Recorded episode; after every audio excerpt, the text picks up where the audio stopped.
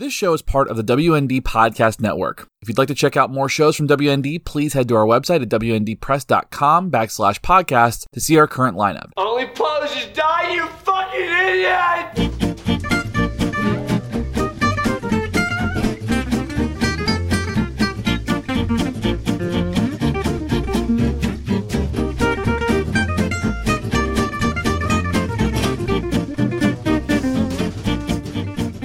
So I'm back, and I have a particular gripe with you in my time off. Yeah, oh yes, I do. I went. Sorry, I was here holding it down by myself. You know, I was. You say that, but listen. So those episodes were done well. What a measured compliment. You and Matt communicate really well with one another. My particular gripe, though, is that you are so much nicer when I'm not around. You are so much nicer to Matt than you are to me. I mean, Matt and I, we do rip on each other, but Matt and I have never had that same sort of toxic roast mode thing. I mean, I don't do it with Matt as much. It's just a natural thing, you know. Sure. I don't do it with. I mean, I guess I do it with you and your brother a lot. Yes, that's how we communicate. We only communicate through like anger and personal attack. Yeah. I think Amelia. It's similar to Matt, where we do rip on each other. We have in the past, but just maybe not as much. I don't know what it is. I don't know. I feel like I invite it, but I thought the episodes were good. I did want to add that the craziest thing I've ever seen in a show was a man almost cut his own dick off. So that was. That's the thing I see. The chainsaw thing, you brought up the chainsaw story. I think what happened was that person went after Amelia, and Amelia pushed that person, and that person went out to go get a chainsaw and come back and cut Amelia in half. I think that's where that started. So Amelia might be able to correct on that, so you're right. But I'm pretty sure that's where it started. The guy was drunk and moshing too hard, and Amelia, you know how every now and again she would like get really feisty and be like, fuck that. And then so I think that's what happened. And she pushed him. And then he was like, oh, like this. And went outside and got a chainsaw to cut her in half. So yeah, whenever I knew it was going to go down, whenever Amelia or Steve got like involved, whether it was the band was going off and they jumped in, I was like, oh my God, it's happening. Yeah. Or if there was a fight and you would see either of them get involved, you'd be like, oh, this is about to be a problem. Yeah, because that was a line. That was always a line. If Eddie threw a punch, you're like, yeah, par for the course. But like if Amelia was throwing a punch, you're like, oh, God damn it, okay. Anyway, my story was that we were at the Coffee Connection. It was a show after the Daytona scene and kind of like drizzled out, and this homeless man, because that was somebody took their ball and went home. No, yeah, somebody took the ball, and so what ended up happening was at this show, because we would always have like homeless people show up at these shows, specifically at the Coffee Connection. Well, this guy was outside and he was like waving a knife around, and this goes back to like kind of the thing that Matt said about like criminal activity and like normalizing this stuff. Everybody was like, yeah, he's got a knife, not like shit, he's got a knife. And cheering him on. Yeah, dude. He was in a circle of people and he's waving a knife around and everybody's like, yeah. It's like, this is not good.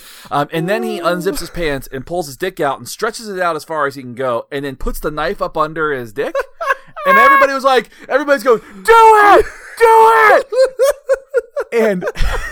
And Pat Edge was like, this is a bad idea, and everybody's going, do it! And so then, you know, my ex-wife was there and she was the one that called the police. So, you know, boo. Yeah, boo. Yeah, boo her. Yeah, one doing more the responsible thing to add to the list. You could have watched this man sever his member and bleed to death out. In the middle of that dirt parking lot, that dirt lot between the 7-Eleven and the Coffee Connection. He would have died so quick. quick. Yeah. Oh my God. And then years later, they build a Waffle House on top of where he killed himself, and he haunts it. Dickless Dennis the ghost. There is a line cook somewhere frying eggs right now, standing in the same spot that guy almost cut his dick off. So that was probably the craziest thing that I saw at a show. Well, to be fair, you could say that about most Waffle Houses. Yeah, you're not wrong. Here we have the fryers, and over here we have the flat top, and then right here is where somebody tried to cut their dick off. Yeah. I'm gonna petition to put a plaque there. Now, so, heretofore stood a man. So I do have to share something. I had a first while I was on my trip. So I'm back from my trips. I had to go to Fort Lauderdale and I had to go to Vegas. So many trips. Yeah, did you gamble? And no, I didn't gamble. I fucking hate gambling. That's the worst thing. That's like the sorry, I didn't know shit. You were a fucking Mormon. No, I actually can't stand it because I understand the science behind it. So I'm like, this is fucking stupid. It's not fun. It's totally taking the fun out of it. Where I'm like, oh yeah, it's a variable schedule of reinforcement, and it's just that's how they keep you engaged in the behavior because I'm going to get a knife in a minute here. Well, so anyway, I went to go see Jabberwockies. You know the Jabberwockies? You know I know the Jabberwockies, sure. They had the best show I've ever seen. Anyway, in the middle of their show, they did they do this thing where they get crowd involvement. They take a break from dancing and they just put on a show and they do this crowd involvement thing where they get people randomly to sing karaoke. Mm-hmm. I have never in my life sung karaoke because I think that is an embarrassment that I don't need in my life. And somehow, at some point in time, I'm sitting in the crowd. It's not a very big crowd, but it's big enough. And at some point in time, one of the Jabberwockies makes direct eye contact with me, right in the eyes. And I was like, shit, that means that I'm going to have to sing. He's going to call me up. And I ended up having to sing karaoke in front of a crowd of people in Vegas. So I was part of a Vegas show. What song? I had to sing Journey's Don't Stop Believin'. That's a good one. Ah, I knew the words, so I didn't even have to look at the fucking monitor. And I was, yeah, that's how I sound. Yeah. But also, what was great about it was because I speak in front of crowds all the time, and because I've played shows, like I wasn't some fucking person just standing there going, like just staring. I was like able to work the crowd and get people cheering and singing. You put some flair into it. I did put some flair into it, and it was awesome. So and then I was wearing a Bad Religion shirt, and some guy was like, "Yeah, nice shirt," and I was like, "Oh, God damn it!" Like I just wanted to. It's like. But actually, speaking of that Bad Religion shirt, that same day, there's an old guy in an elevator. Like, this guy straight up looked like he hung out with Mitch McConnell. And, like, he looked like a turtle. He looked like a turtle, and he looks at me, he looks at my shirt, and he's like, do you like the band, or is it just like you like the shirt? And I was like, no, they're like my favorite band. Like, I love this band. He's like, I have every one of their albums on vinyl except for 4. And I was like... What? Like, what are you talking about? Like, which albums don't you have? And he's like, Stranger Than Fiction, New America. I don't have the newest one. I can't remember what it's called. And I was like, this is fucking insane. So, like, this, like, 80-year-old man was like, good, nice shirt. And, like, wandered off to go lose his entire fortune at some slot machine. So, well, at least he'll still have his Bad Religion vinyl. Yeah, I mean, you could sell, I don't know, No Control for, like, $100 or something. It'll be worth something after everything collapses, right? Yeah, maybe. I don't know. Well, that's quite a story. That's pretty cool, man. Yeah, it was good. It was a fun trip, and I didn't get COVID, so I mean, I guess that's always a plus. Yeah. There's a lot of stuff has happened since you and I have talked. Mm-hmm. I mean, I'm not going to go into my stuff, but no, that's fine. You don't have to. I did go to a Brazilian concert, and it was festive and very percussive, and I had a wonderful time. Yeah. I really did, and I even danced a little. That's good. So, I had no idea what any of it was. It was all in Portuguese, but that's fun. It was a lot of fun. Yeah. I think also in the meantime, I think my brother blew out my eardrum throwing a firecracker at me on 4th of July. And tell me that. And my uncle died in that time too. So there's that too. Well, you just gotta, you just nose dove us right there. There's a lot of stuff. Yeah. So what did he tell you? I want to know what he told you about the firecracker. He said you threw a firecracker at him. So therefore he blew one up next to your ear and cost you your hearing for 2 days.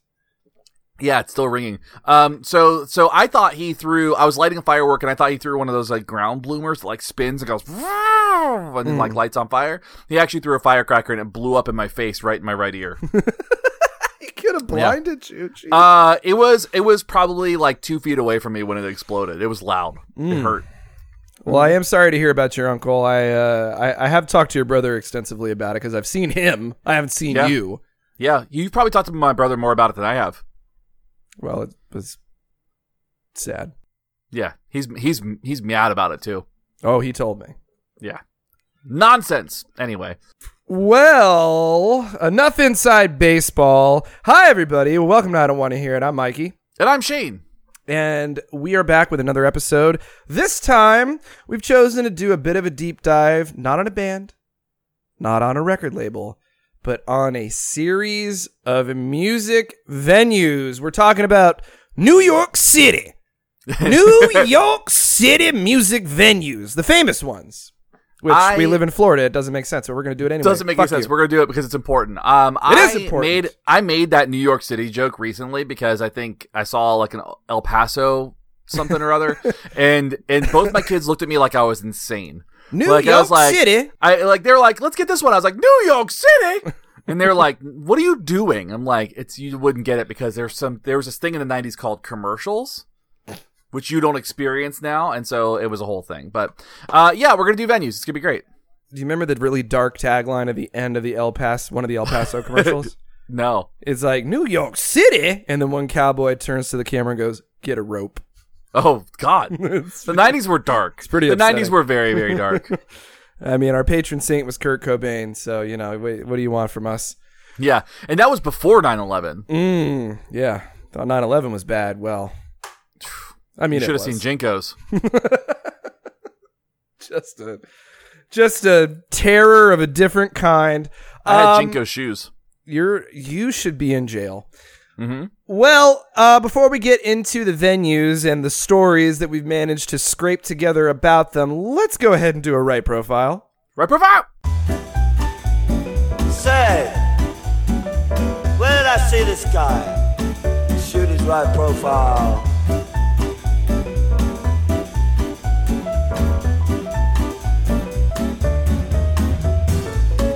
I'm going to go first this time because it's been so long since you've heard my voice and I want you to hear more of it. So, and also I have a really fun band. So my first band, my band that I'm picking is a band from Dayton, Ohio called The Raging Nathans.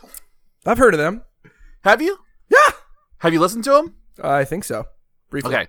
On their Bandcamp, they say their bio is they were voted number 2 punk band in Dayton, Ohio by some website, but they didn't take our winning personalities and striking good looks into account. So, so that's the joke. They are a very much so a pop punk band. I mean, they're not a pop punk band like a newer pop punk band, like I would say like Green Day, Screeching Weasel, Ramones type pop punk band. Definitely in the vein of if you like Teenage Bottle Rocket, you know, any of Masked Intruder, any of those bands that kind of sound like that now, they have a little bit of that vibe. They have put out a lot of stuff. They have 4 full lengths. They started in about 2014 with their first full length, Losing It. Then they have Cheap Fame, Oppositional Defiance, and their newest that came out last year, Waste My Heart, which is the one I'm going to recommend. Most of these albums came out on Rad Girlfriend Records, which I hadn't known and listened to until this, which I thought was great. That's funny. They have a couple EPs. They have the Raging Nathans EP, the Long Way Home EP, and then a split with a band called Slow Death, the Slow Death. Now, what I really like about this band is they have a ton of fucking releases. It sounds like they just want to be friends with everybody, and they put out a bunch of splits with a bunch of bands. So I'm going to read a couple of the bands they've done splits with. Okay. They did a split with Wonk Unit, Nobody's, Pizza Tramp, Rad Company, which is great. Pizza Tramp. Pizza Tramp. One word, Pizza Tramp. I love it. That's great. The Rad Company instead of Bad Company, which I think is great. John Cougar Concentration Camp. Oh, I forgot about that band. Yep, that's a band that exists. Yep. Parasites, Dead Bars, which I had mentioned before on the show, The Reaganomics, Starter Jackets, The Voice of God, and Dwarves. Like the band Dwarves? Yeah. They did a split with Dwarves. So anyway, they're a fun listen. I recommend going listen to Waste My Heart. The title track, Waste My Heart, is great. Friend of the show and patron Kate described the band as, I want to read this out loud and quote this. They're like the Dopamines, but a little more organized. I love the Dopamines. They're definitely one of my favorite punk bands of like the last decade. Yeah, no, the Dopamines are great. So anyway, it's a fun listen. I think that you would genuinely like it if you like that stuff. But I think it's a fun listen for anybody who likes stuff like that. I love shit like that, like the Lillingtons and Dear Landlord. And I was listening to Lillingtons the other day, and I forgot how much I love that band. Well, yeah, because they went from being like a Ramones band to being like a weird cult melodic band. But I've still got really a good. Black hole in my mind. Yeah, it's pretty good. Yeah. Okay. Well, I will check them out again. Maybe I just wasn't paying attention when I heard them the first time. Yeah, maybe.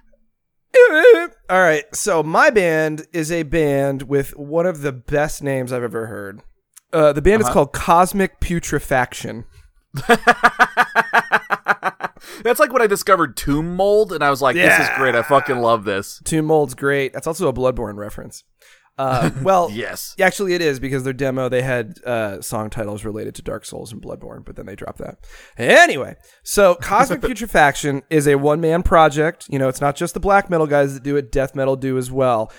This is a one-man project from a guy named Gabriele Gramaglia. So yes, Italian.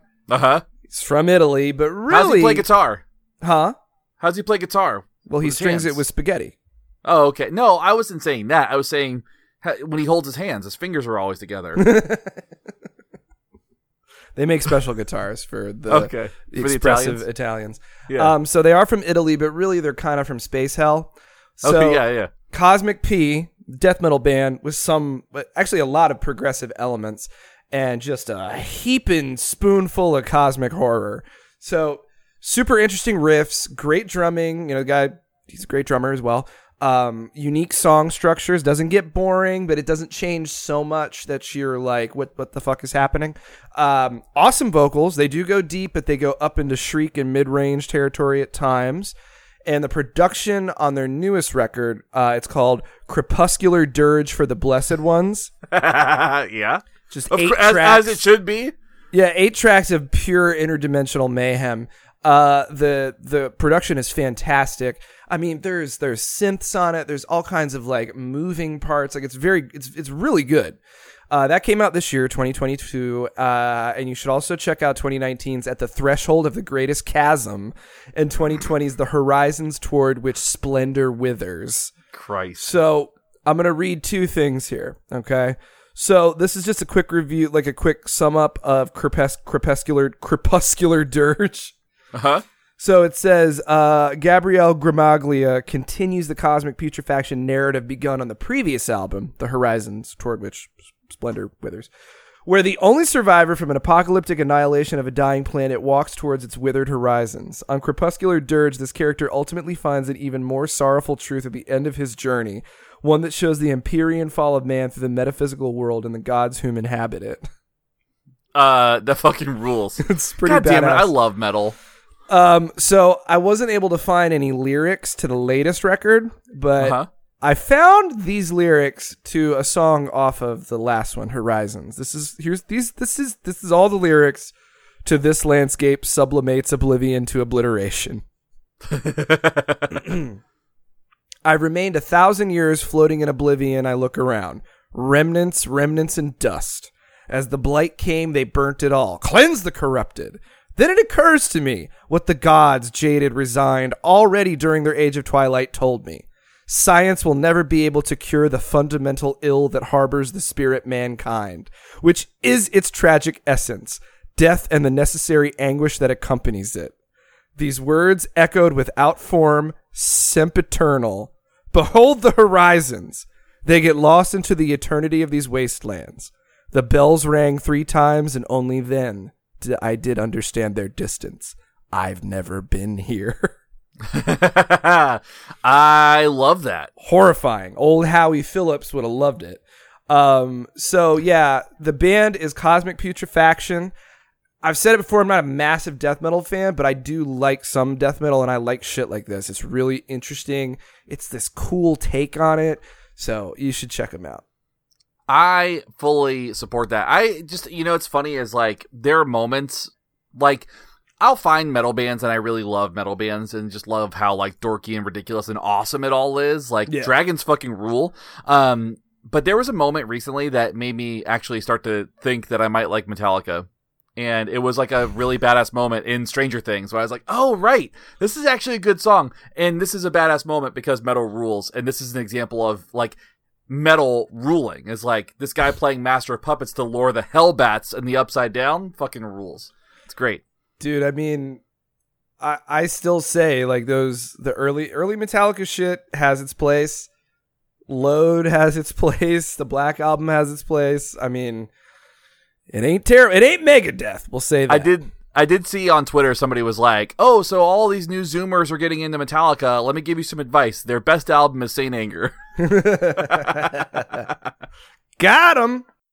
I still haven't watched Stranger Things. I'm finishing Barry. So dumb, dude. You need Barry's great. I love Stranger Barry's Things. Great. I'm gonna watch it. I love it. I just haven't got to it yet. Barry's great, but this season is harrowing. That's what I hear. Mm-hmm. It's worth it. It's good.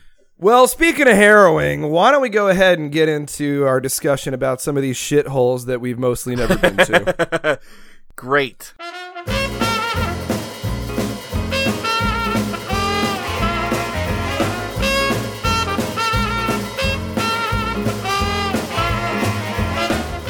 If you'll permit us, audience, a disclaimer. We obviously were not alive or in the know or even in the state for the heyday of these clubs. Mm-hmm. You know, I was able to walk inside CBGB's when I was in New York in 2005. It looked like a toilet filled with smaller toilets inside of one giant toilet. That's all I remember.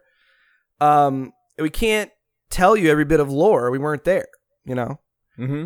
But the reason that we picked this topic, and this was actually Shane's idea, New York venues are among the most legendary venues, so much that even those of us who didn't discover punk until the 90s, like us, we know their names and we know the bands that made them legendary. Mm-hmm. So we use, we found a bunch of articles, and also I made pretty liberal use of Drew Stone's fabulous New York Hardcore Chronicles YouTube series for our research, which I will link because the interviews that he does with, like, John Joseph and Billy Milano and Bobby from Biohazard, I mean, they are fantastic character studies. It's too good, man. So we'll kind of, like, jump off from this thought, this sort of thesis. There was a time when venues and regionality was extremely important in punk rock. Mm-hmm. Am I right? It was territorial. Yeah, and I mean, what were the main cities in the 70s and the 80s? I mean, when you go back, it's like, you know, you've got San Francisco, you've got LA, you've got and these are unique scenes, right? Like, when you think about the bands that were coming out of them, San Francisco had, you know, the Dead Kennedys and some of the more art punk and the more controversial stuff. LA was just this violent hellhole, and New York was full of awful hardcore. New York was pretty eclectic compared to the other ones, but ultimately every scene had its kind of unique and its very kind of its own flavor, with its own crowds, and in every venue had its own thing too. And so you kind of, it was really important. I mean, it really truly was important for punk and hardcore. Yeah, I mean, it was almost like you needed to plant the seed in a certain place for it to flourish and develop. You know, wherever you are, New York and L.A., I'm not saying there weren't scenes in other places. Like, D.C., of course, was big. But yeah, like, Detroit. I mean, Detroit was like rock and roll. I mean, like, that's where you get the Stooges and MC5, you know? And even Miami, like, was no slouch, but I think that was a little bit later. But, mm-hmm. you know, these bands, really, they have their genesis in New York and L.A. And they sprinkled the little seeds out there so all the other shit would grow. And they came from these places, these dives, these legendary stages that, you know, once you see them, up close and personal. Yeah. You're like, what even is You're this? Like, how? I mean, the Ramones are called the Johnny Appleseeds of punk rock for a reason. Like, they were, like so many bands. I mean, Bad Religion started because they saw the Ramones and they were like, we could do that. And so many other bands started because of that. And so, but yeah, the places they started at were fucking shitholes. Yeah, and I know it's very boomerish for us to be like, you gotta know your history, but I mean, I think you do. And I mean, sure, today what you have is like, you don't have to go anywhere to see it. And I see the upside of that. That means that you can sit down and understand a style or a subgenre and learn to play it and learn to write it without ever leaving your home. And when you walk out the door, you're more prepared. You don't have to slip and fall on your face. Mm-hmm. And deal with, you know, getting chased by a bum with a knife or something down an alleyway. But there is the argument that the shit never would have existed if it wasn't for what these people did and what they went through. And, you know, like I said, venues and regionality important, very important. And they were important here in Daytona and Central Florida. I mean, that's kind of why, you know, because we have our connections to our venues, you know, Coffee Connection. I was just talking to somebody today. I was out with a coworker, a couple of my coworkers, just getting lunch, and one of my coworkers' husbands, you know, he was going to shows in the early 2000s here in town. Like, he's like, oh, Coffee Connection, and he was just like naming off shows and people. And I'm like, yeah, because those places are hubs that connect you. Yeah, and crazy shit happens, and fun shows happen, and you get to you know, you really get to experience something more than just like the song. Right. Well, so we picked five, or I should say I picked five. Yeah, you picked five and I get to read the script. Well, this is the system. You got a better system. Let's do it. You are a better writer. I mean, the shows that I did notes on bombed. So, like, you are a better writer. You put better notes. You do better journalism. I get to show up and tell the jokes and be the handsome face of the show. Oh, is that what it is? I mean, I'm not a doctor anymore, so that's fine. We gotta talk about that. Now, we picked five. These are not the only ones. You know, if you're someone who is in the know, you'd be like, well, why didn't they blah, blah, blah. It's like, you know us by now. If you're listening to the show, we can't cover everything. We have lives to live. But these are the five ones that we kind of knew and were able to find out stuff about. The five that really popped into my mind when we decided to do the topic. Yeah. Real quick before we dive into that. This is a side note. Did you get the text I sent you on that was Reagan Youth, the Degenerated song? No. It's the song that the Lone Rangers play. Like, the Lone Rangers covered Reagan Youth. Oh, that makes sense. Yeah, they wouldn't write their own song for that movie. Yeah. That makes sense. So, anyway, I wanted to make sure you got it because you didn't fucking say anything about it. I don't think I got it. I texted it to you right to your face. I don't know. I sent it to you while I was gone. Oh, that was the Spotify link? Yes. Yeah, I didn't click on that. You should have, because that's the song. Okay, so we're going to start, I think, at the beginning. Our first stop, this tour of places we've mostly never been to, is the legendary Max's Kansas City. So my favorite thing about this is the first time I heard about this was on a deep dive on the band Suicide, and I would fucking hate it here. Oh, yeah. Most of these places, you know, we're too, not old, but we're too set in our ways at this point. Like, we had our desperate days of flopping around on filthy floors and sweat going everywhere. I don't think I'd enjoy it very much anymore. No. So Max's was located at 213 Park Avenue South, open in 1965. Originally a steakhouse and bar that specialized in steak, lobster, and chickpeas. What a weird time. Apparently the chickpeas were free if you didn't mind everyone sticking their filthy coke nails into the bowls on the bar. Also chicken wings for a time were free with a 50-cent beer. I'm sure there was a lot of meat on those flats. That sounds god awful. That's like a steak in a strip club. Yeah. It's like a strip club breakfast buffet. So the original owner was named Mickey Ruskin, a lawyer who was, probably so mobbed up he was part cigar. He eventually signed the place over to a guy named Tommy Dean Mills, who renovated and reopened Max's in 1975. This is where it begins, really. Yeah. Max's already was kind of catered to a more artistic crowd before the renovations. On any given night, you might find Allen Ginsberg, you know, there trying to just talking to somebody trying to justify his stance on diddlin' in the form of a shitty poem he didn't write down. Maybe you'd bump into William S. Burroughs as he frantically cut up an actual story he'd written and then pieced it back together like a madman on the sticky floor. Mm-hmm, and don't forget, don't trip over Lou Reed, who's probably nodding off with his face in a urinal because the Velvet Underground kicked its smacky ass out in 1970. You might see Dennis Hopper and Twiggy dancing in the street with Mick Jagger. Or, as Bowie put it, me, Iggy, and Lou Reed at one table with absolutely nothing to say to each other, just looking at each other's makeup. That sounds horrible. Have you seen the video of Dancing in the Street with Mick Jagger and David Bowie, but there's no music, it's just their... Yeah. It's hilarious. Just a lot of scuffing. It's the best video on the internet. Besides the dinosaur saying hi. I haven't seen that. It's Jurassic Park, and they overdubbed all the dinosaurs showing up, just going, hey, hi. You gotta say that. So, you know, if you were at Max's during this time, if you wandered in the back room, you might find Andy Warhol surrounded by his entourage, screaming about the artistic merit of a couch cushion. It's everything. I want it. Just being a real Ongo Gablogian.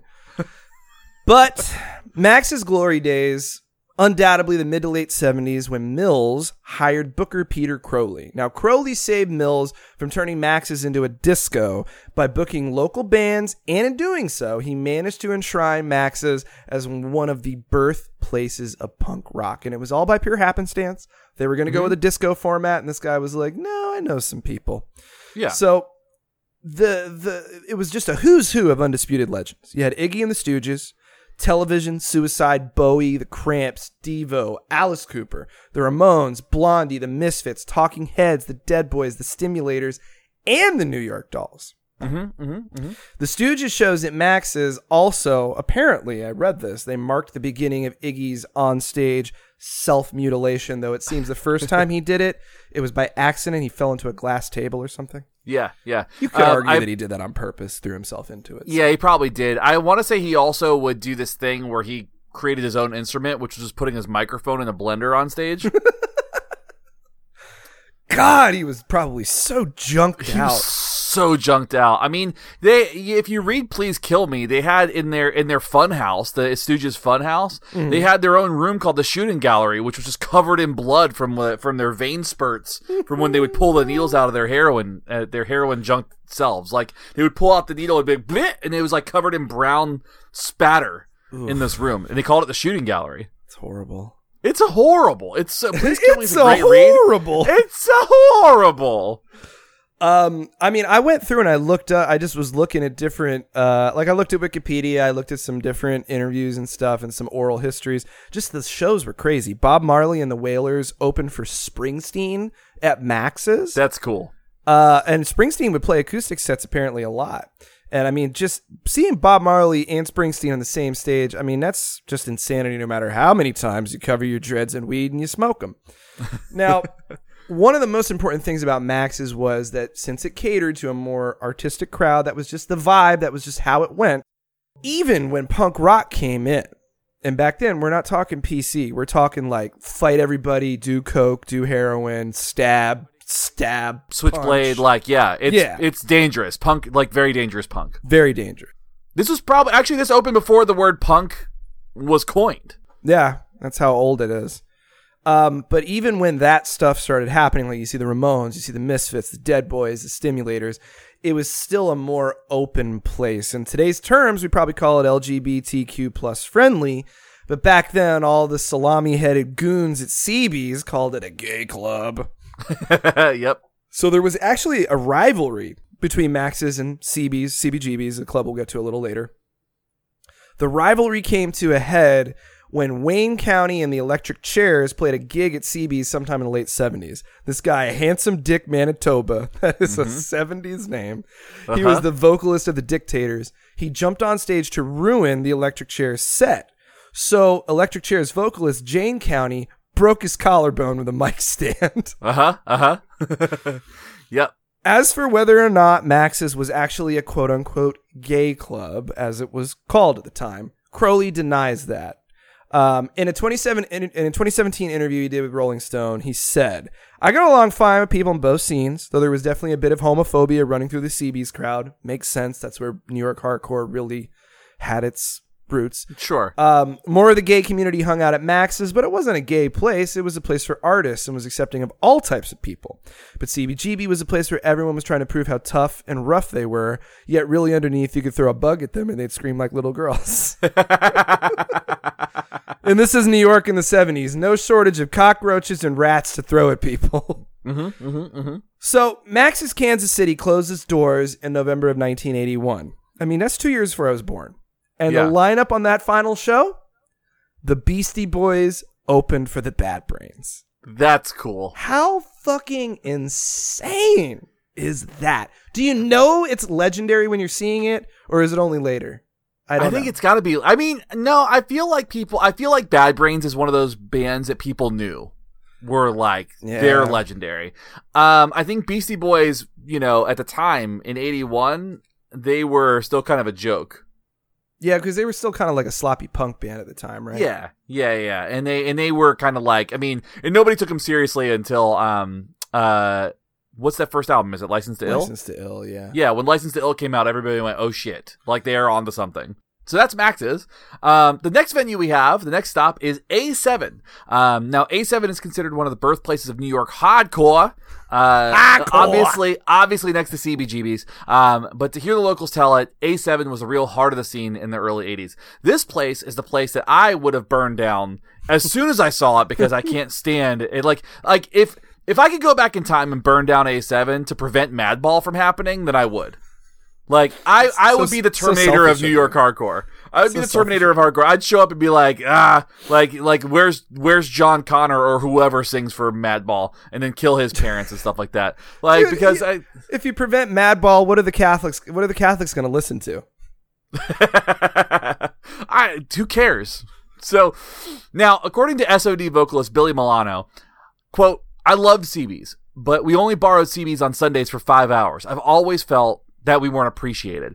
And then he screams at his dogs for a portion of the rest of the interview, par for the course for a guy who wrote a song called Jimi Hendrix with only one single line of lyrics, "You're dead." It's just it's the Purple Haze riff. It goes, "Duh, duh, duh, duh, you're dead." So stupid. That interview is very funny. I want to link it because he's like, "Oh yeah, you know, A7. Oh, shut the fuck up!" He's screaming at his dog. Like you said, character. Just shots. So good. Now, A7 was small, much like the venues that we were used to. If you replace the pedigree with sand, and A7 was located in East Village, which during the early 80s, you had a river of heroin running through it. Because I mean, I think most of New York did, but that specific area was like ground zero of heroin, sailing the seas of heroin. Yeah, rough time for New York. New York was not in a good place back then. Now, A7 was only active from 1980 to 1984, but in that brief period of time, it hosted some of the bands that would go on to make hardcore history. Many of them New York City locals, like Agnostic Front, Cro-Mags, Cause for Alarm, Bad Brains, Beastie Boys, Warzone, Black Flag, The Abused, SSD, Reagan Youth, and Murphy's Law. I mean, it's cool to think that a venue would have all of those, like, they are legendary bands, whether you like them or not. Like, you have to respect that they have made a pretty big dent in the world of music. Yeah, I mean, I can't imagine. What must it have been like for Black Flag to play in New York in the early 80s? I wonder how violent. Oh, they would have hated it. They would have hated it because they hated everything. They were miserable. Like, all of them were fucking miserable. If you read anything about Black Flag, they were all miserable. Like, they never had any fun. Yeah, like, Henry Rollins does not look like he ever has fun. And he seems like a great dude, but he always seems like he's right. He's like a few seconds away from being like, fuck this. Yeah, he never has fun. So, I mean, the podcast he does, like whenever they put out a random episode, is pretty good. It's pretty funny, and he seems like he has a good time. Like, I think he only has a good time when he's talking about music. Not even playing it, just talking about it. Just talking about it, because he's like, I won't play anymore. Now, Jesse Malin, is it Jesse Malin? I think so. I don't really know this guy. Right. Jesse Malin, vocalist and guitarist of New York hardcore band heart attack, did a bunch of booking at A7, starting at the age of 14. That's kind of cool to like be like, hey, I like your band, come play here. 14-year-old kid. And he was like, yeah, like if Riley told me to go play somewhere, I'd be like, no. No.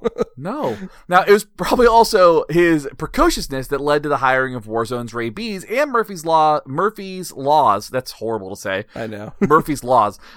Jimmy Gestapo to run the door. They would just punch you in the head instead of taking your ticket and marking your hand. So you just walked in with a black eye or a bloody nose. You knew you were in. Now, A7 was also the unofficial headquarters of former misfit Bobby Steele, once he was banned from CB's and Max's, probably for mistaking a microphone for a crack pipe. I think he had a tiny leg too, didn't he? I don't know. I think he had a tiny leg. Now, I don't know why that has it to do with anything. He, you know, it's fine. Now, no part of New York was really fit for human habitation in the 70s and early 80s, like we talked about. But the East Village was most decidedly not a welcoming place during A7's heyday. In a 2013 interview with the Village Voice, Malin said of the area, quote, "It was a ghetto. Drug dealers were everywhere. We were coming into this area, these white kids, most of us, into this area where people were really struggling," end quote. So that's kind of the thought about the time. Now, you know, if you think about it, though, that's one of those things we never considered as kids, you know, because we had shows in sketchy neighborhoods, too. You're coming into an area that you can conveniently leave. Yeah. Right. Yeah. So yeah, and that's, you know, we showed up with like vans full of like equipment. We're just like, nah, we'll make some noise and leave. Like we were causing a ruckus in the neighborhoods.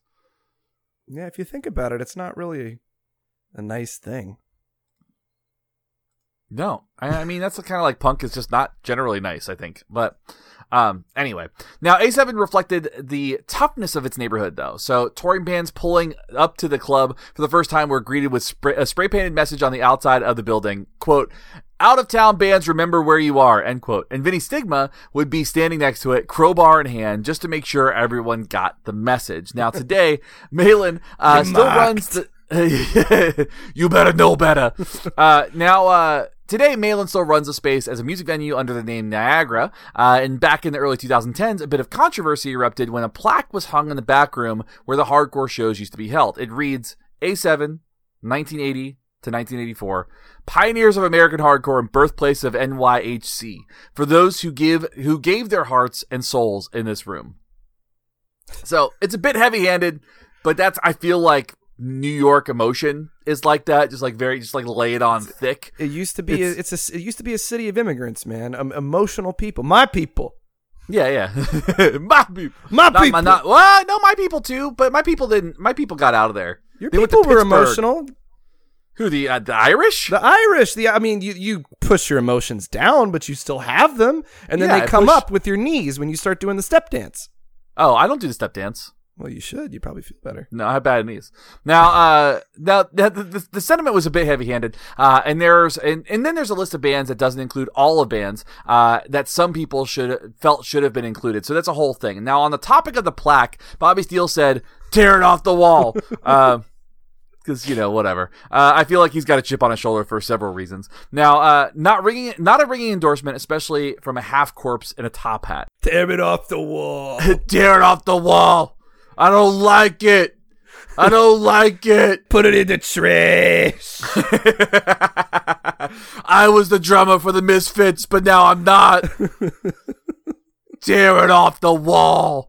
So I just imagine that's my favorite new character. It's just him just sitting. Tear it off the wall. Get out of here. I don't like it. Good, get going. Get going, you gotta go. Now, despite not being as world famous as CB's or as artistically influential as Max's, A7 holds a special place in the hearts of the people who experienced it. As Billy Milano puts it, quote, "There was something about walking up those little stairs into that little door to go inside that little room that made you feel like you were in someone's backyard," end quote. It sounds like I wouldn't fit there. It sounds like I wouldn't be able to fit into the building. In someone's backyard. My favorite part of that is thinking that this is a very tiny space for tiny people, and so now I'm thinking Bobby Steele going, "Tear it off the wall," because he's like, you can't hear him because he's so tiny. Tiny Bobby Steele. "I don't like you. Tear it off the wall. Hey, get it off the wall, you piece of shit. I don't like it. It's gotta get fucking gone." I'm going to make tiny pins, just like really small enamel pins of tiny Bobby Steele.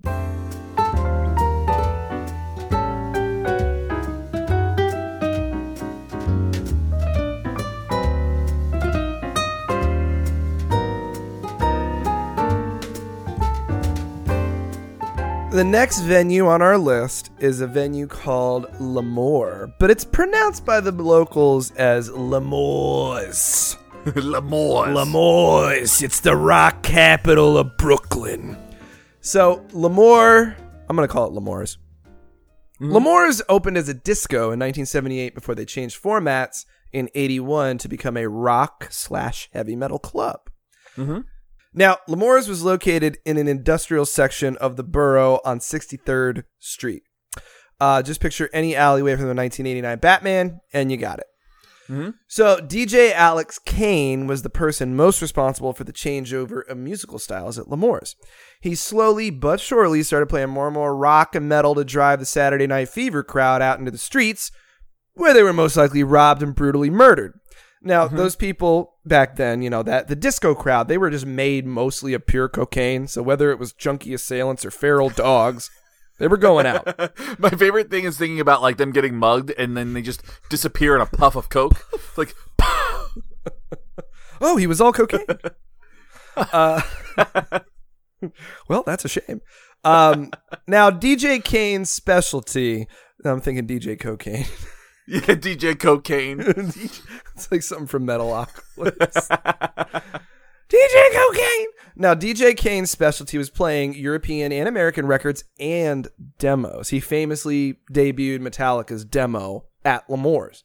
Mm-hmm. And this would expose this weekly crowd of about 3,000 people to brand new groups they would never have otherwise heard. And what he also would do was sync the music to a huge video screen which played horror movies. Great. I love that, actually. Oh, that's actually pretty fucking cool. I would have liked it. So, of course, L'Amour wasn't just a nightclub. It was a venue, too, and it was also known, besides the rock capital of Brooklyn, they called it the Cradle of Thrash, and it hosted basically everyone who was anyone in metal from the 80s all the way up until they closed their doors in 2004. It was just a short list.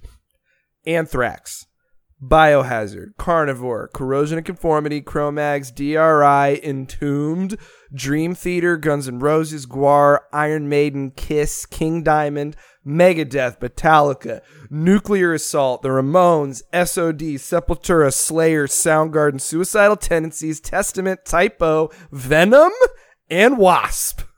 So awesome. What a great like pedigree. That is just an insane amount of bands. And I mean, this was the heyday. And it's just, oh yeah, they're playing L'Amour's. Sepultura is playing L'Amour's. Yeah. So L'Amour was Slayer's first show on the East Coast. And apparently, according to the little write-up I read, they had no idea they even had fans in New York. And it was probably due to Kerry King always talking about how swastikas were just like a symbol of chaos, man. It's not a Nazi thing. So, sounds about right. L'Amour was also... Turn off the wall! Turn off the wall! I don't like it! L'Amour was also a hotbed for New York hardcore, and this cross-pollination between the metalheads and the hardcore kids, it caused some friction, as John Joseph of the Cro-Mags puts it. One time, me and Harley went to see the Bad Brains at L'Amour's, and all these metal dudes were there, and one of them punched Harley. Me and Harley fucking fought 80 of these dudes and fucked them up. I don't think that's true. I mean, he's a formidable dude, but I don't know. And so's Harley, because he's like a mixed martial artist. Yeah. See, the metal dudes didn't know how to get down in the pit. They didn't understand moshing was like an art form. Yeah, people creepy crawling, coming within 6 inches of each other, but never smashing into each other. The metal motherfuckers didn't understand that, and they'd just be like, oh shit, he bumped into me. Let me run up and punch him in the back of the head. And the next thing you know, they get the shit beat out of them. And the next week, they'd show up with a fucking shaved head. Aside from Kirk Hammett, drunk heckling the bands that he could shred harder than. Apparently he would get drunk and fucking yell at them from the side of the stage, which is his right because he's Kirk Hammett. There's no shortage of metal anecdotes connected with L'Amour's heyday, and we can't cover them all, but Carnivore and Typo were New York City and L'Amour's institutions. So here's Kenny Hickey from Typo on some Pete Steele controversy, of which there were many. Of course. This is a long one. I'm not going to do a voice. So that's fine. Peter cut his hair short because he just filled out all these forms to try to be a cop in Nassau County. Can you imagine? You're in Long Island. You get pulled over by Pete Steele. Get out of the car. So, he just lifts up the back of your car so that the tires are spinning like he's so scary. And then his gun is just attached to a chain. That's how he wears it. He's got a chain gun. He's got a chain belt. What a monster. He just flops his dick on the car just to establish dominance. Yeah, that's his fucking nightstick. This guy, he was like an 8 foot tall vampire and he beat me with his dick. So Pete thought he was going to give up the rock and roll thing and become a policeman, but of course he started typo negative instead. Once places like CBGB, L'Amour, and Ruthie's got too small for crossover shows, promoters packaged the bands with major thrash acts and booked them in bigger venues. Motorhead and Venom were some of the first groups to take crossover acts on the road. Generally, the response was good. Then bands from other subgenres of metal booked gigs with popular crossover acts, but with mixed results. When Carnivore played L'Amour, they used to throw out lamb's heads during the show because Sal Abrascado's father worked in a meat factory. I think Sal was the drummer. He was the drummer for Carnivore, and he was also the drummer on Agnostic Front's Cause for Alarm record, where it was like the crossover record. But okay. But yeah, Sal's father, he works at the meat factory. The raw meat was dripping blood, and it stunk, so the owners of L'Amour banned it. So Peter goes up to the mic at the next show and goes, the L'Amour owners, Mike and George said we can't throw out meat at this show, so we're going to throw out 50 White Castle hamburgers. Peter was Henny Youngman dressed up like Herman Munster. He was one of a kind. So anyway, L'Amour's had a few spin-off clubs, one on Staten Island, one on Long Island, and another in Queens, which is now a Korean market. Nice. But the real L'Amour's will always be Brooklyn, because as Bobby from Biohazard puts it, when he was asked by Drew Stone whether it's Queens or Brooklyn, he says, "What, are you kidding? How fast you want me to catch the beating when I go back home? Brooklyn." Nice. In that same interview, Bobby talks about his favorite show at L'Amour's, and it pretty much sums up the club to a T. Slayer, Rain and Blood, fuck yeah, insanity, 2,000 fucking people in there, just unbearable, crazy, but you wouldn't miss a minute of it, fucking nuts. Now go get me a slice, you piece of shit. So the original L'Amour's officially closed its doors in February 2004, ending an almost 25-year run as one of the biggest, most influential metal venues to have ever existed. Yeah, I mean, it sounds like it. It sounds like a wild place. Yeah, I mean, it would have been cool, to see them in there. I think the Cro-Mags shot a video there, if I'm not mistaken. It was a pretty big stage. I think that We Got to Know video is there, but I could be wrong. Yeah, I'd also like to kind of remind everybody, these are not large venues like the House of Blues or these are usually small dive bars, and there's just enough space to fit a bunch of people in, but they're not huge places. Yeah, I think L'Amour's is probably the biggest one. Because A7 was a hole, Max's was not big, CB's we'll talk about is not very big either. So right, L'Amour's was more of a metal club. It could do bigger shows, but I don't even think it was as big as House of Blues or Hard Rock. No, that's what I'm saying. It's these are not your I went to go see John Mayer play at the fucking amphitheater types of places. These are small. Now let's talk about the Tunnel. Yeah. This is a venue that I'm not as familiar with in the speakings of New York City venues, but I think it's an important one based on what I'm reading here. So what A7 and L'Amour were to hardcore metal, so was Tunnel, or The Tunnel, to the genre of hip-hop. And it's really important that we talk about hip-hop kind of coming up in the same way the punk rock did. It's the parallels are uncanny. Yeah. It's very they are essentially... they share DNA. They share DIY DNA. Now, Tunnel opened in 1986 and was for over a decade the site of New York's most exclusive hip hop party. It was a place where DJs broke hit records and eventually legendary performances went down. So the event was initially started as a party called Mecca, run by a white Jewish girl named Jessica Rosenblum. Now, basically, Jessica ran the door and decided who was allowed in, and a young DJ Funkmaster Flex provided everything else. The party, the music, the talent, and the fun. I would go to a party with Funkmaster Flex as a DJ. Yeah. That sounds fucking rad. Now, Jessica was Flex's manager at the time, and you'd be correct in assuming that, yes, it does seem a little fucked up that some upper crust white chick inserted herself into and tried to control black culture. White people will do it every time they get the chance. So, no surprise there, especially during hip hop's adolescent years. That's a whole thing that we don't have time to get into today. Big old can of worms. Essentially, not good. And not a good look for white people. I'll say that. Now, Tunnel was owned by NYC nightlife impresario Peter Gatian. Gatian? I don't know how to say it. I don't know. You can say his name, however. I don't know how to say his fucking name. All right. So Peter, who was eventually deported to his native Canada for charges related to drug trafficking and his many nightclubs, that guy, he's the one that owned Tunnel. Now, ecstasy was a primary narcotic that was making rounds at the time. And remember the movie Party Monster? Well, Tunnel was one of the places Michael Alig and the club kids frequented. When they weren't dismembering each other and throwing their body parts into the Hudson River, they were usually doing X at this place. So that's just to give you some insight. So is Patrick Bateman. So, you know, there's a lot of you know. But not on the hip-hop night because Huey Lewis and the News, they're a little too black for him. Yeah. And he was also murdering somebody to Huey Lewis and the News. So, you know, there's prostitutes. That too. Yeah. So now Tunnel had actually been a former railway freight terminal, and the remnants of the old tracks were still visible under the dance floor. So that's I feel like very New York, where it's like this thing used to be this thing that was, you know, useful, and now it's this other thing that's more useful in a different way. So it's very much in line with a place like Stefan would go to. This place has everything: sandworms, geishas, rock eaters, a 7-level course in adult education, and if you want to relax, you can kick back in your very own subway sleeping bag. It's that thing where you're on the train and you sit between two guys in FUBU jackets. That's actually a really good Stefan. That's I appreciate that you wrote that joke. Well, I actually copied that joke. I did not. Oh, I did not attempt to write like John Mulaney.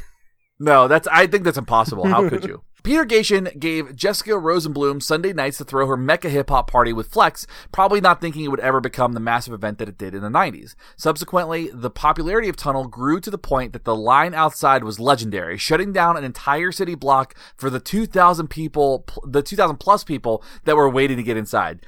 And the line wasn't just because it was such an exclusive place. It was also because people were being patted down and searched. NYPD would stand at the door with mug shots trying to match faces to wanted criminals. Again, white people. Horrible. This wasn't happening at CBGB's, where there was probably a lot worse shit going on. Yeah, like the guy who famously like killed his girlfriend and made her into soup for the homeless. That happened at CBGB's? Well, it happened around that time. It was... John Joseph talks about it in his Drew Stone interview. He's like, Danny Rockowitz with the homeless girlfriend soup. Chapped her up, made her in soup.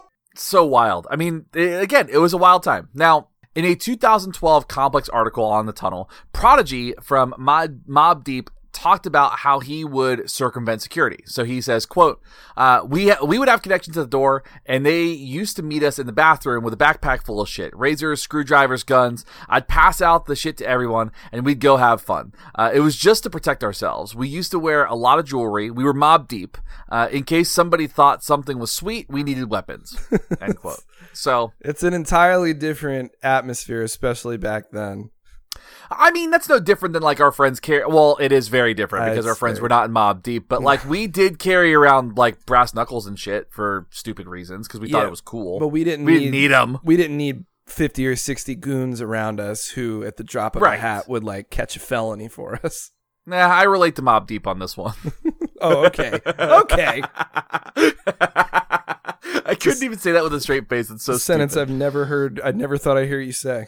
No, I don't. It's because it's not true. It's not a true thing. Now, indeed, the Tunnel was notorious for violence, though shootings weren't all that common. As Gatian said in the same Complex article, quote, on Sundays, we used to have anywhere from 60 to 90 security people from different neighborhoods that knew who the troublemakers were. And we did an exhaustive search. And all the years we were there, the only shooting incident was some guy who snuck in a gun with his wheelchair and shot himself in the calf, end quote.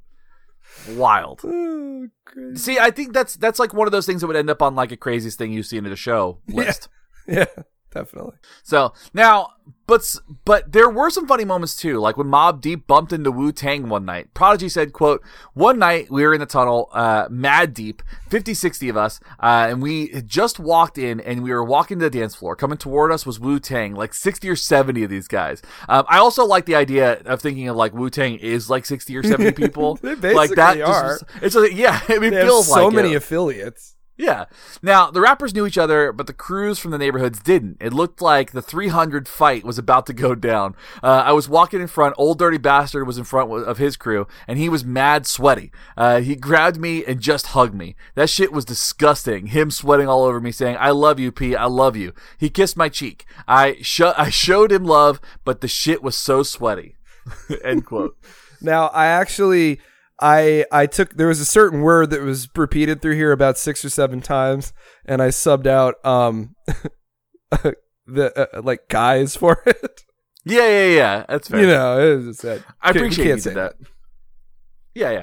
Now, this was the era when hip-hop was about to break into the mainstream, the bad boy era, but things were still underground. So, and there's a lot of really cool stories about underground hip-hop in New York at the time. Like, some of my favorite, like, readings, like Talib Kweli's book on this time was, like, really cool. On any given Sunday, you could see Nas, Diddy, just about anyone who was anyone at the bar or in the VIP area. And Tunnel was where DMX broke and filmed the video for "Get At Me, Dog." Now, said DMX of the shoot, quote, "It was hot as a motherfucker. It was hot as a motherfucker." I don't know how to do the DMX voice.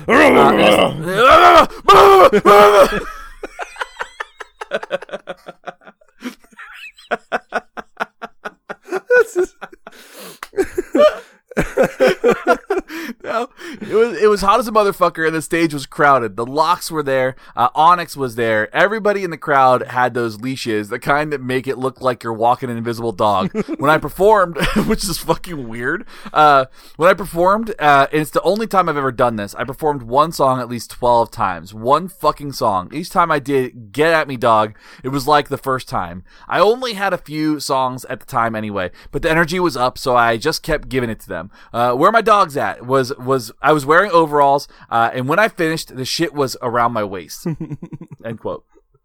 Sounds like you had fun. Now, Tunnel closed down several times during its run, but eventually Funkmaster Flex took over the hip-hop party himself and started booking, which is probably how it should have been from the start. Sans hipster white bitch. Get her out of there. We don't need no Jessica running this stuff. Now, finally, Tunnel closed for good in 2001 due to non-payment of rent and Rudy Giuliani ruining the city. Wild. It sounds crazy. Like, you know, it's one of those things where, like, we could have gone to CB's, we could have gone to A7 if we had been around, but I feel like the Tunnel would have been way too fucking hardcore. Yeah, and also, it sounds like it was way too exclusive. Yeah, there. I looked up this oral history of the Tunnel, and Michael, what's his name? Michael Rapaport. Yeah, he talks about going there, you know, because he's been like, he was like a big fan of hip hop since, you know, he was a kid. He was in like higher learning and shit. And he talks about getting like trounced by security guards, and he talks about Jessica not letting him in. Nice. He's like, "Oh, this fucking white bitch." It's like, well, you're, you know, I mean, Mike, come on. I know you're down with Tribe, but like you're, you know. I like Michael Rapaport though. He's great. He's great. All right. Well, that takes us to the end. And of course, it's the one that we've probably all been expecting since, you know, you looked at the title of this episode, and that is CBGBs. Yeah, you can smell it from here. Oh, now CB's is perhaps the most famous New York City music venue, at least when it comes to, anything. I mean, CB's and Carnegie Hall. And it was opened in 1973 by a guy named Hilly Crystal, who looked like he was a pimp for bears. Not, nice. I'm not talking about big hairy gay men. I'm talking about actual bears. Actual bears, yeah. Actual bears. Look at some pictures of him from the 70s. Jesus Christ. CBGBs. Now, I knew it was an acronym, but I forgot what it stood for. And it stands for Country, Bluegrass, and Blues, which are the musical genres Hilly originally intended the club to focus on. And if you think about it, New York City, you know, it doesn't really sound like a country, bluegrass, and blues town. Maybe a blues town.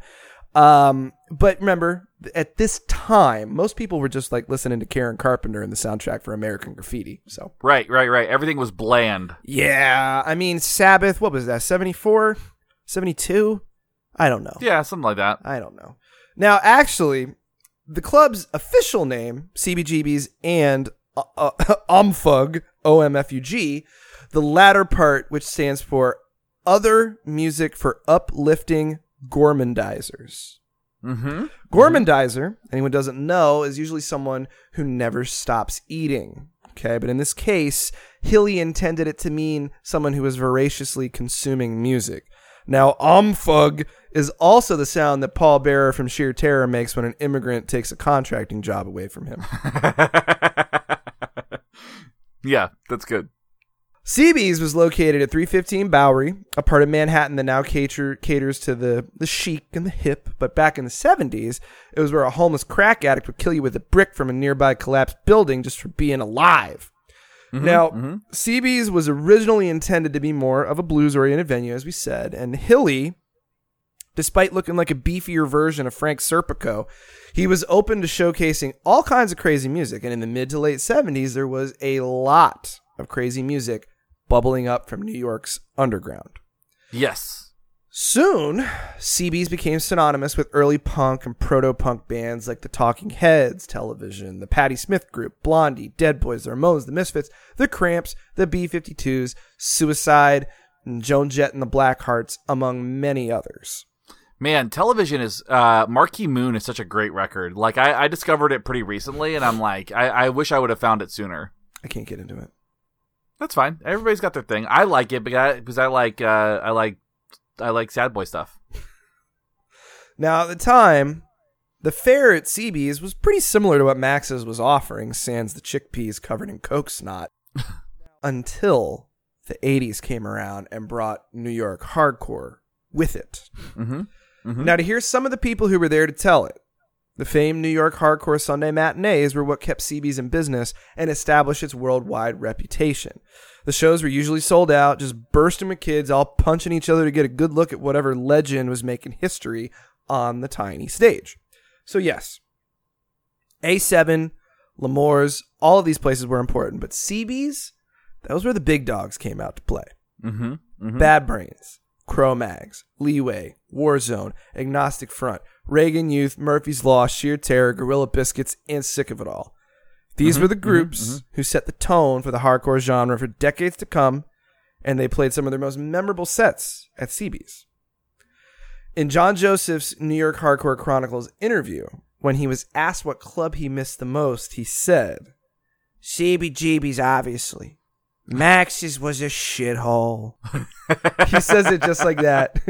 Max's was a shithole. Any fucking documentary that came out about CBGB's, it was always about the fucking old crusty punk rockers from whatever era of the 70s. But from 80 all the way to the closing, the fucking hardcore scene is what kept the doors open on that fucking place, and we never got acknowledgement of that. Hilly knew it. That's how he said it. Hilly knew it. Hilly knew it.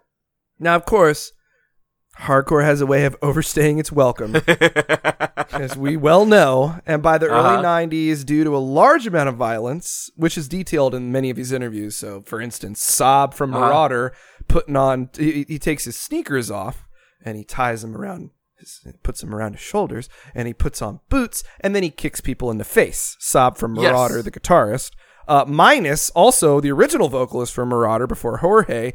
He used to sort of like nunchuck hapless bystanders with padlocks on chains. Very violent. Yeah. Well, I mean, and all that stuff too was happening in the punk scene. I mean, I think the singer of the Dead Boys, like Stiv Baders or whatever his name was, got stabbed in the stomach outside of CB's. Like Dee Dee Ramone got his I think bottled outside of that by an ex of his. Like all kinds of crazy stuff was happening at that place too. Like it wasn't just those guys. Well, Hilly apparently thought it was the hardcore scene, so hardcore was banned from CB's for several years in the 90s, but it was eventually allowed back. And if I'm not mistaken, the New York hardcore documentary from the 90s, where you can see like Crown of Thorns, 25 to Life, Vision of Disorder, I think that a lot of that footage is from CB's. I could be wrong, but I think that's where it's from. Yeah. It's on YouTube if you want to watch it. In 2005, CBGB's landlord, the Bowery Residents Committee, those commie pinkos, they sued CB's for $90,000 in back rent, but Hilly denied that he'd ever been notified that there had been a rent increase, because up until then, I think it was $19,000 a month. Yeah, which is a bonkers amount of money. Yeah, but I mean, I guess in New York, not so much. Yeah. Eventually, it was decided that CBGB's would close its doors by September 30th, 2006. A CB's merch store stayed in the spot for a few months after the closing, but that eventually closed as well. Hilly died of lung cancer in 2007, unfortunately, but his club was reopened at the Newark International Airport as CBGB's Lab, Lounge, and Bar, which is kind of a travesty. Yeah, that feels bad. It's hard to imagine HR doing backflips off the stage monitors while people charge their laptops and eat a $42 cheeseburger. Now, as I said at the beginning of this episode, I did actually get to go to CBGB's before it closed. I was in New York in 2005 visiting Scuba Steve, and even though there wasn't a show, I had missed Cold World there the week before. Imagine if that was my CBGB's experience, like Cold World and Righteous Jams, like just the fucking hype bands of the day.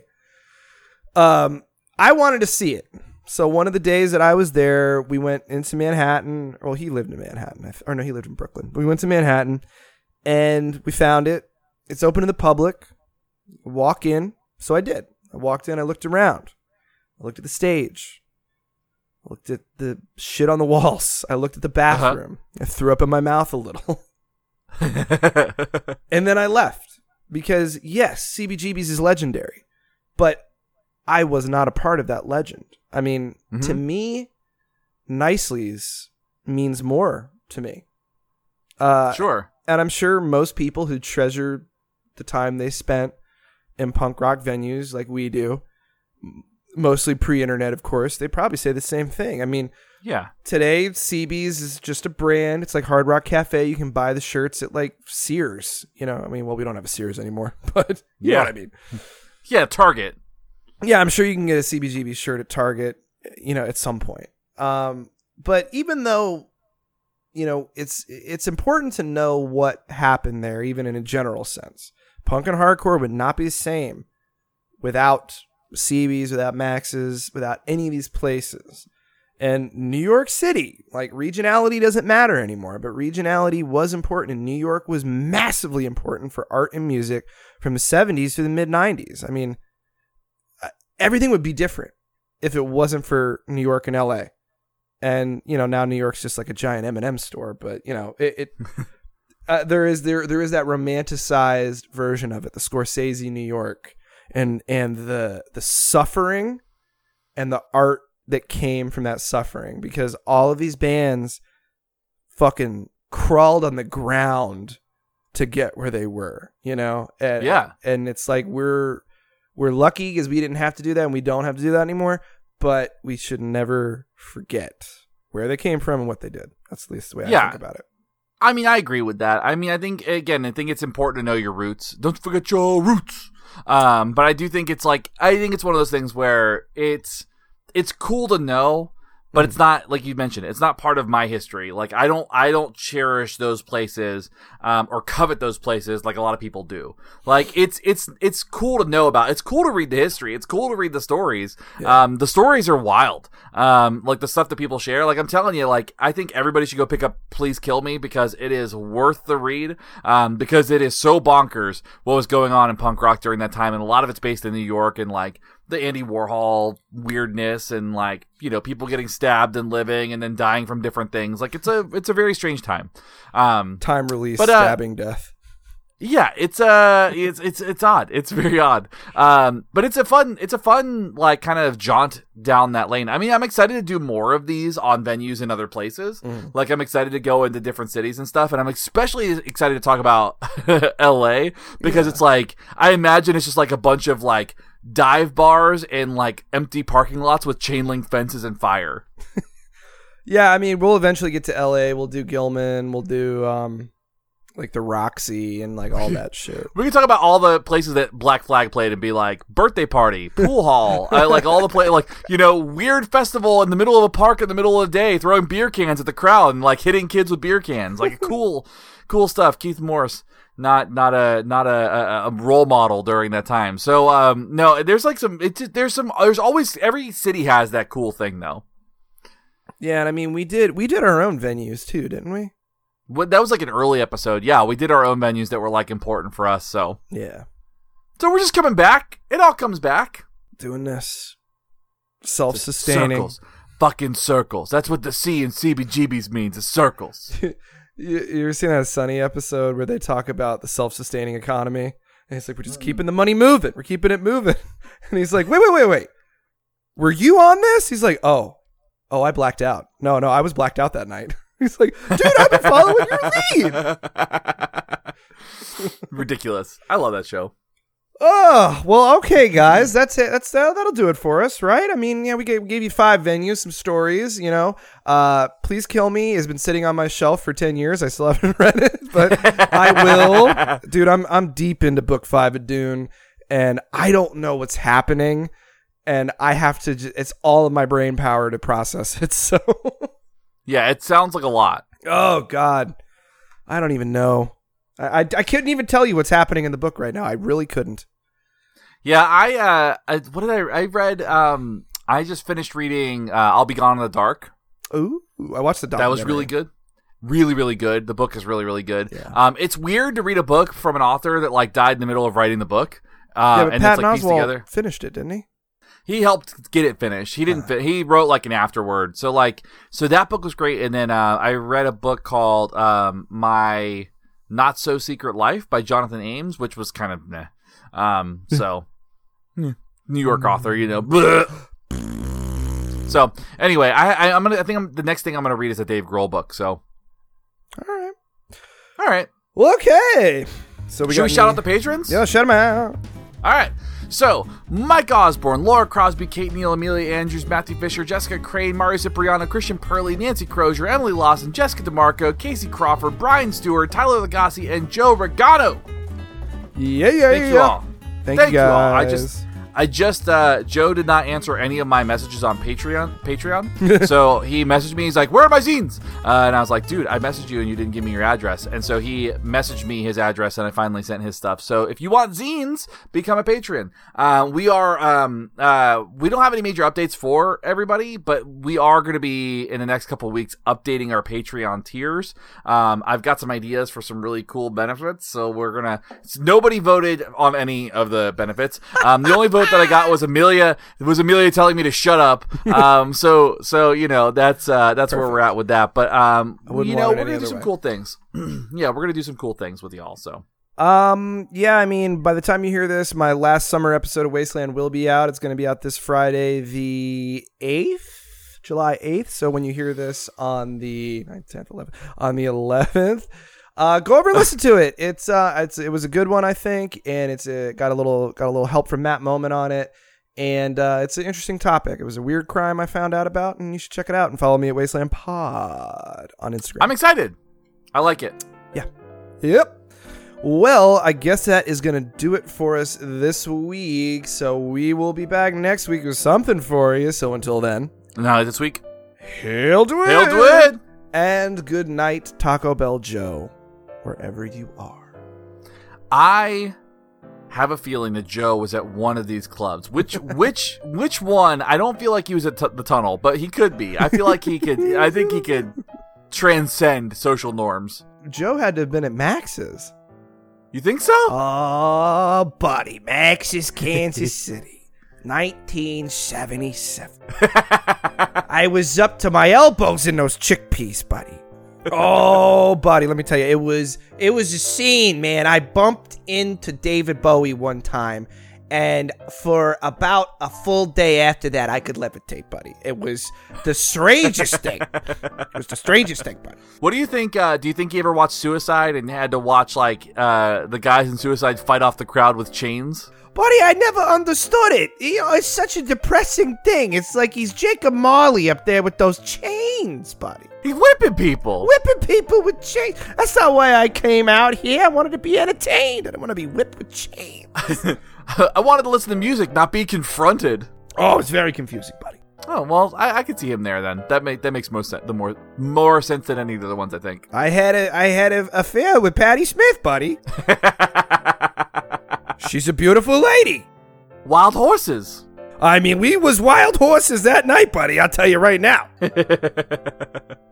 All right. That's enough of that. All right, everybody. Bye. Bye.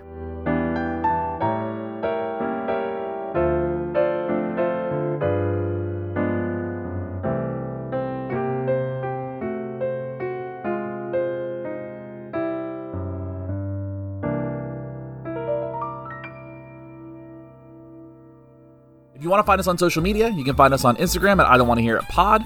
You can find us on Twitter at IDWHI Podcast. You can find us on Facebook at I Don't Want to Hear It Podcast. Check out our website at IDon'tWantToHearItPodcast.com. And if you follow the link, It Came From The Beach, you can hear all our old bands and the bullshits that we did. You can check out our publishing company at WNDpress.com. And if you would like to submit a work or get published with us, you can email us at info@wndpress.com. If you'd like to reach the show, you can email us at idwhipodcast@gmail.com. Send us your feedback, send us your information, let us know what you think.